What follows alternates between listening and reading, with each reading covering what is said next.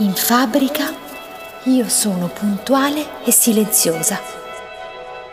Quando le persone mi vedono per la prima volta, mi invitano subito a casa loro. Ma io gli dico, grazie signora, grazie signore, oggi mi è impossibile, ma forse sarà per un'altra volta.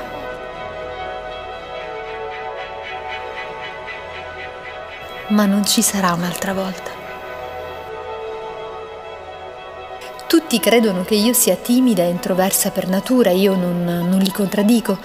In effetti, la maggior parte del tempo non penso che ai miei animali. La mia vera vita comincia alle sette di sera, quando i rumori della fabbrica si dissolvono. È allora che apro lo scatolone dove tengo i miei animali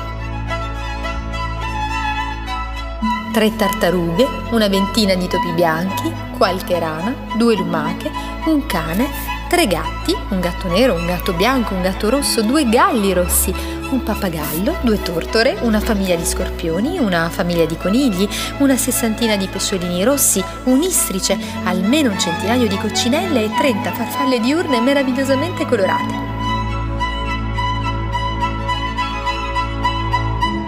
Ho anche un esemplare ancora giovane, di una specie che non riesco ad identificare. È una sorta di cervo, con criniera da cavallo, rosso sui fianchi, nero sul petto, bianco sul collo.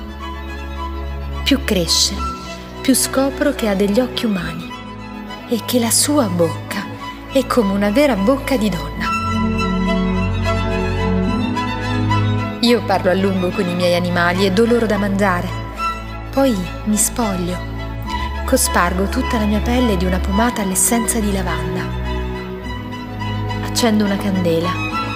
Mi sdraio sulla schiena completamente nuda al centro della fabbrica. In un silenzio assoluto, a poco a poco, seguendo un ordine preciso, gli animali mi raggiungono.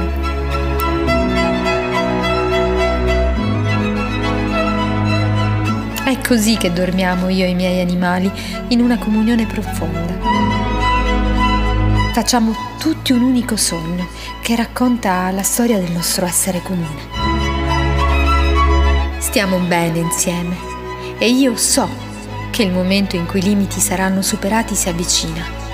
I miei animali hanno già cominciato ad assaggiare il mio sangue e la mia carne.